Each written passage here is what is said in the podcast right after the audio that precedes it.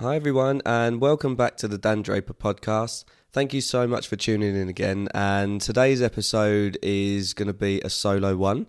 Just uh, it's been a while since I've done one, so I thought I'd uh, I'd jump on and do that. So um, first of all, I just wanted to say a massive thank you to everyone who made my birthday yesterday, the twenty second of June, an unbelievable experience. Lockdown or not, you know, I feel so so privileged um, that so many people were reaching out and sent the cards. I'm looking around the living room now and the amount of confetti and balloons and cards that are around here, you know, I'm really feeling the love. So, thank you guys so much. I had the most incredible day, um, and thank you again all for your your kind messages as well. Um, in today's episode, I wanted to talk about um, my sort of experiences with mental health and well-being with music um, and also exercise as well. I think they're two really key topics. Um, so before we jump into that, you can find me on Instagram at the Dan Draper Podcast.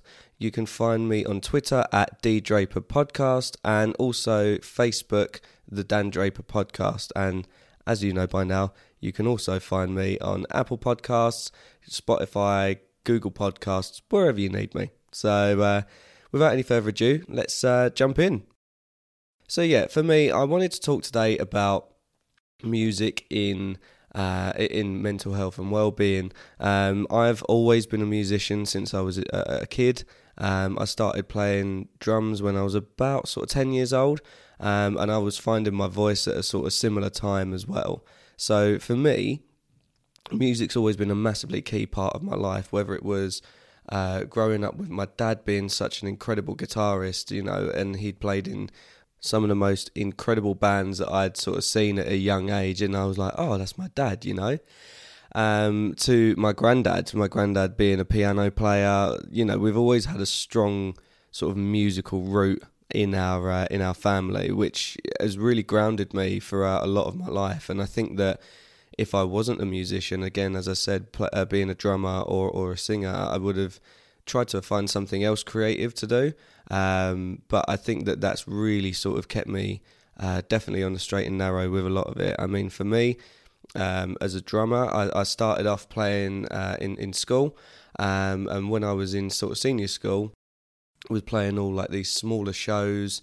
Um, you know, in front of your your peers and and uh, your fellow sort of students in uh, in school and it was amazing. I mean, you'd ha- obviously have the odd one or two saying, "Oh, get off the stage," but you know, generally, it was really good. And uh, you know, I think for me, with with those types of uh, with those types of gigs, you built yourself up so much to them. I mean, even now when I when I'm gigging, I mean, I haven't done music for a while yet, and I'm I'm still trying to you know kind of get back into that side of it. But the build up to the gig is one of the most terrifying feelings that you'll ever have because you've got so many emotions that are running around your head. You're mm, really excited to get on stage and be like, right, I'm going to smash this. You know, I've I've got this. All these people are here to see me, but you're just the bottom of the list of the gigs, so, or you're playing to about five people in a, in a dark and dingy pub.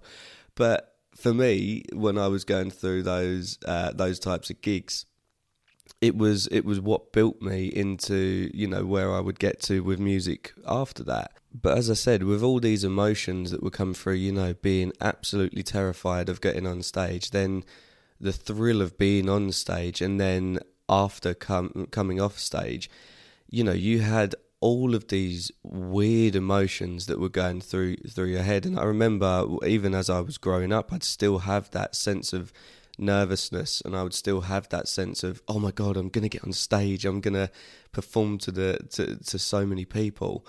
And it was the biggest rush that I could ever ask for. I mean I've done skydives I've done loads of crazy stuff um, when I was traveling but for me the thrill of a gig every time that I'm able to get on stage is just incredible. And I would if you're a musician then you would know. If you're not a musician then you know, it's definitely, you know, if you've got another art form that you're in, whether it's spoken word or whether you're an artist or even just something that you wanted to, to kind of try, I definitely just say just put yourself out there and, and just try it. I mean, it's honestly the biggest rush um, that that you can have from there. And I think that when I was on these uh, different stages, whether it was like I said, the dark and dingy pubs, or playing uh, the larger music venues, every single time I would just get uh, just as nervous and my head would go. But then you get, as I said, you get on stage and you just have a job to do. You're part of a band, you're part of a team.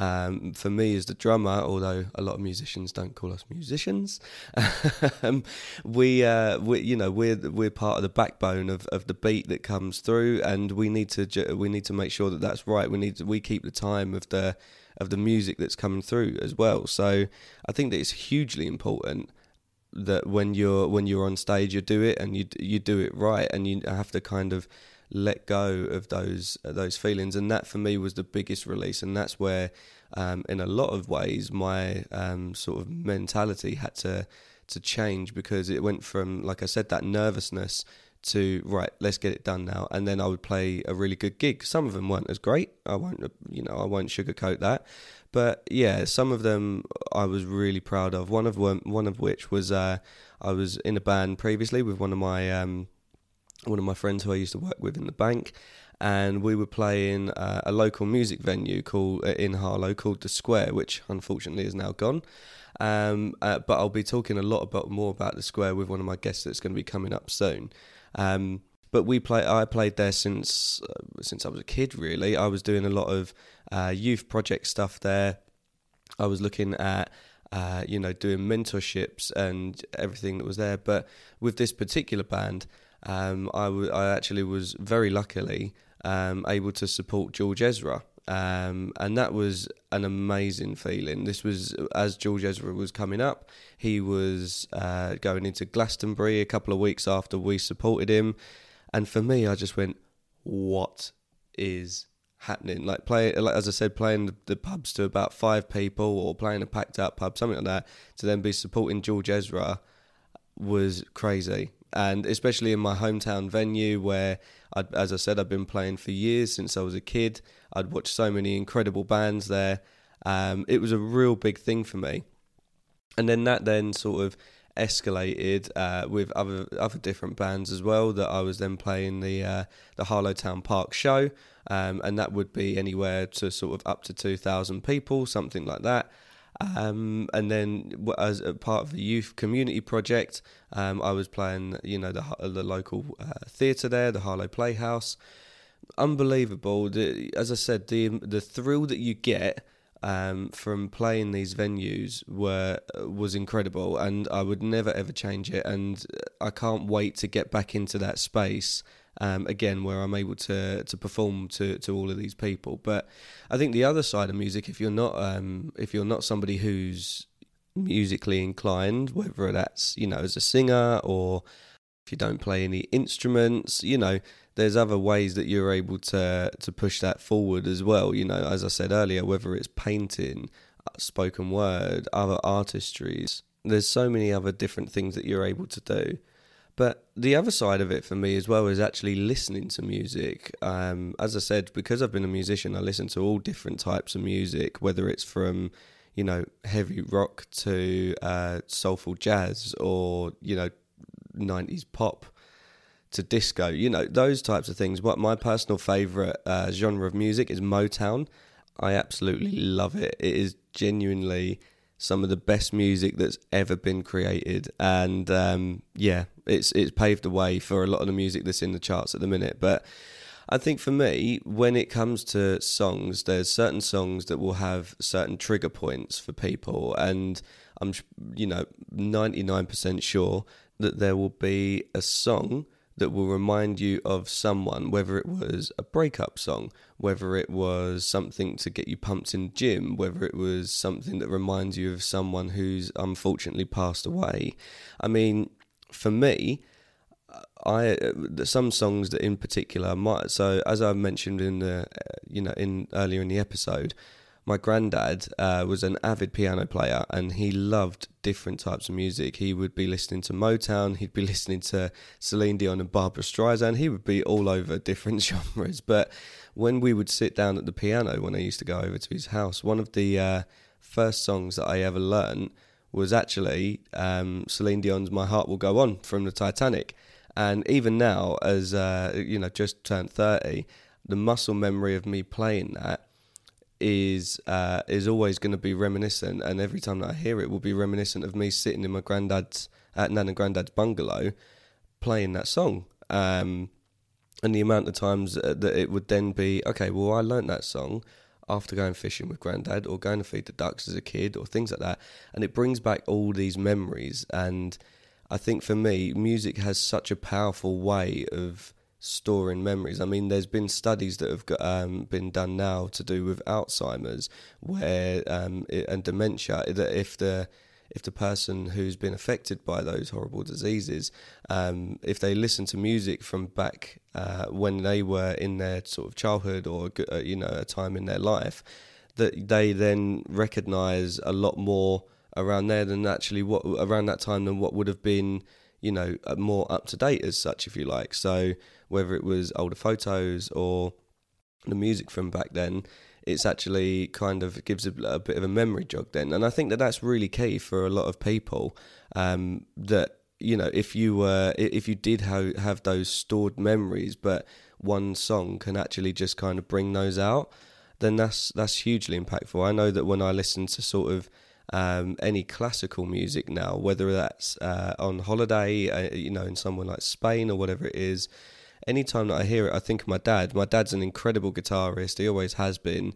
Um, and he, he, he transitioned sort of from he's always been interested in sort of acoustics and Spanish, uh, but he really transitioned when I was kind of a kid, and he'd bring me down and say, "Oh, Daniel, listen to this, listen to this," and I would uh, I would go down, listen to him play, and then I'd be on holiday ten sort of 10, 20 years later, and we'd be in a bar in Spain or, or somewhere around the world, and you hear these these songs. I went, oh, that's the one my dad did. the most most memorable one was uh, was actually my dad played one of the songs out of Riverdance, and it was I'd never seen. Well, I thought smoke was going to come off my dad's fingers. Like it was so quick, but it was amazing. And anytime that I hear that now, I think about the times when I was a kid that I would sneak downstairs when I'm supposed to be going to to bed for school the next morning, and I'd come downstairs and I'd listen to my dad play, and I'd be like, "Yeah, that's amazing. That's so good." Um, but then also the other side of that is, um, you know, as I grew older, um, me and my sister got a lot closer um, because of music. We'd always been very close anyway, but we found a, a, a mutual love for uh, rock music, and we we you know my sister got me into a band called Muse, and Muse are probably one of the biggest bands on the planet. Um, but we we went to see them at Wembley Stadium twice. Um, I've then seen them uh, quite a few times since. Um, we we went to different festivals back at V Festival when it was back in the day. We went for quite a few years in a row and that w- that was incredible. And any time that I hear a certain song, I think uh, Knights of Cydonia by Muse, I always think of my sister because we were standing there, V 2008, you know, it was absolutely lashing down with rain, but we were loving life. We could not be any happier. And I think the, the joy of a festival um, that would come through and the people that you're spending it with, again, going back to the triggering side of it with the songs, if you're able to um, have those kinds of memories if you're lucky enough to have those memories with with people and it may not be at a festival it may be that you've you know had a great time uh, down the pub with someone or you may be able to do you know something different but for me anytime that I hear these songs it always takes me back to something that was so so incredible. But then again there's the, there's the other side of it as well and you've got you know songs there's one particular song that i uh, i won't divulge um, but that i can't listen to it um, because it brings my my anxiety levels absolutely through the roof and it was in a, a really bad space in my life um, and yeah even now I've, I've heard it a couple of times since uh, and, and had to sort of you know exit the room or whatever it may be but yeah, I, I, think that there's so much so much power in music that is linked to uh, you know memories and you know for your own mental health and, and things like that. That it's it's such a it's such an important thing that may you may not have thought of before, but yeah, just when you're when you're listening to songs now, um, and you you know you hear something come through on the radio or on Spotify, wherever you get your music from, um, just just think about oh yeah, I remember that song because that was the time that I was in the pub in the summer and you know England were doing well in the in the World Cup and you know those those kinds of memories. Uh, just just have a think about those when you hear those trigger songs and and you know if you can try and focus on the focus on the positive side of it. Um, but if they are sad songs to you, then you know, have that time as well. I, I think that that's massively crucial. In the second part of this episode, I wanted to talk about um, exercise and how that has been so beneficial for me for uh, for, for my mental health and well being. Um, I have always tried to keep myself relatively fit. I mean, don't get me wrong, I do love uh, do love a drink as well sometimes, and uh, and and some occasional, more than occasional junk food. But um, but I think that when it comes down to exercise, the anything that you do, whether it's football, rugby, tennis, badminton, you know, netball, whatever it may be, though any sport that you're able to do, even if it's that you're just going for a run, that that running is probably one of the best ways to clear your head, um, because it's just you, the open road or the field, and you've got your music if you need it. If not, and you know, you're setting yourself personal goals with that. So I think that for me personally, exercise has been a huge way forward for me um, in in terms of you know keeping keeping my mental health in the right in the right lane if you like. And you know uh, referencing back to the music um, there's been certain songs uh, that I've had on in the gym and it's given me that extra boost whether it's you know something that's you know some real hardcore drum and bass or you know some like heavier music like a bit of heavy rock or some some like rap or hip hop something like that. Really it's something that, that you're in the weight section you think yeah I've got this I've got this extra 20% in me. To you know even just the feel good running tunes that you can do. You stand on your treadmill or you're out and uh, out and about running in the park and you've got that motivational music as well um, that comes with that. I think that that's a that's a huge thing for me, and that's uh, you know I saw a lot of changes come through in my mental state when uh, when when I was training. I, you know, you could obviously see that there were physical aspects that were coming through. Um, you know, I was able. Don't get me wrong, didn't have a six pack, but but you know, I was it was coming through really well, and I think for me that when the, the, the endorphins of the training and pushing yourself and being able to go through all of these different you know sort of scenarios of what you know what you're able to do and achieve and setting new personal bests and new goals and being able to do an extra 10 kilos on your squats or, or, or whatever it may be. That was that was something that was really key for me. Um, as I've mentioned in a previous episode, I signed up to Joe Wicks's 90 day plan, um, and for me, I've I don't think I've been as mentally strong as what I have been now since doing the plan. Um, don't get me wrong, I have fallen off the wagon a little bit in lockdown. Apologies, um, but yeah, I think that I've never been as mentally strong to to do this podcast than having the get up and go um, of of the exercise that I'm doing and the good food that I'm putting in my body a lot of the time um, and everything with that. So I think that exercise for me has been a huge, huge help. Um, in in my mental health, you know, if you've been through a bit of a shit situation like I had been previously, my release was going to the gym and it was going to uh, straight up to the you know the punch bags in the boxing area, and that's when I got back into my boxing. I was really um, really key to keen to get that going again.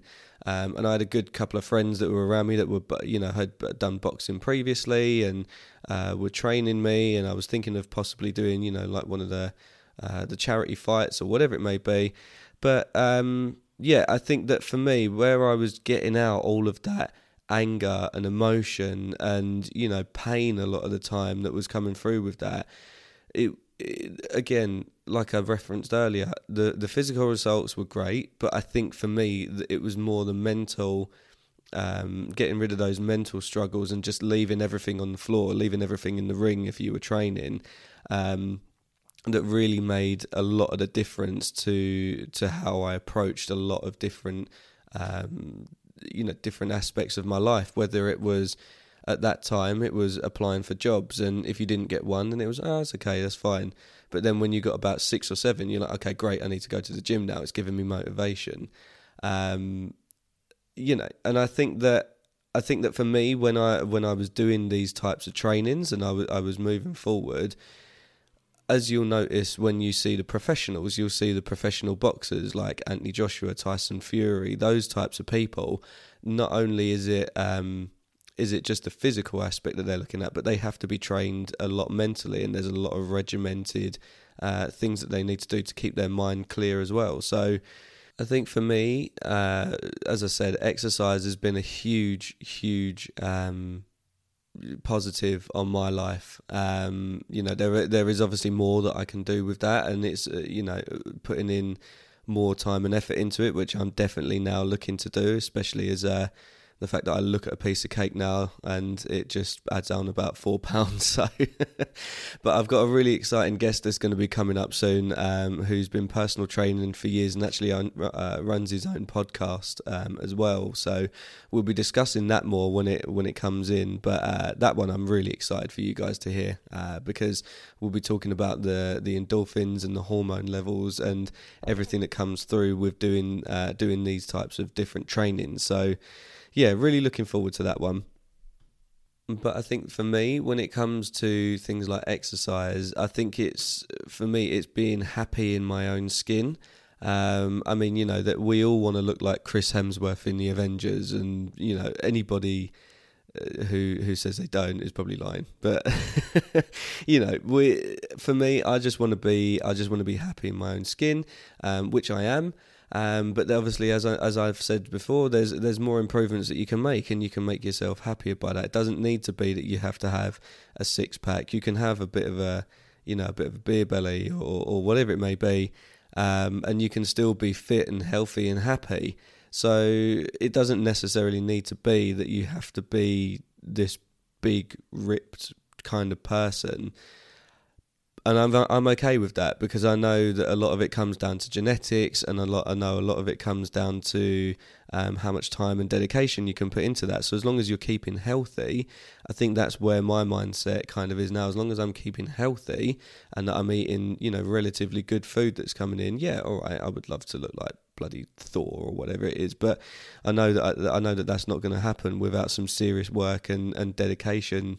Um, to that with all these you know massive personal trainers and you put x amount of hours in a day to do that because that's what they get paid to do. But um, yeah i think for me i'm just i'm just happy in in the more mental um, aspect of it and how that focus and that drive and that pushing myself has been able to do that i mean i'm doing um, a challenge at the moment, which is the 25 day challenge where you're doing 25 press ups uh, for 25 days and you nominate 25 people, and it's all in aid of anxiety awareness, uh, PTSD awareness, um, and also mental health as well. And I'm hugely um, proud to have been nominated for that, not only because of the podcast, but because I've um, I've, I've done one of these challenges previously, and it's it's the the the sense that you're actually doing something to release the stigma around all these things. And I know that it's still going to take time for uh, especially with a lot of guys um, to to have that stigma go away of mental health um, but yeah I'm hugely hugely proud of, of this and it's you know the physical results will be coming through um, but it's this more, it, it is genuinely more the mental side of it that I'm more looking forward to. And as I said, breaking that stigma, that's the bit that I'm really looking forward to. Thank you so much for joining me today, guys. Um, I really do appreciate you tuning in again. Uh, I've got so much more that's coming up again soon, uh, so keep your eyes out. I've got some really interesting uh, interviews coming up soon. So, uh, thank you so much for joining again. Uh, again, thank you so much for all your um, lovely messages for my birthday yesterday.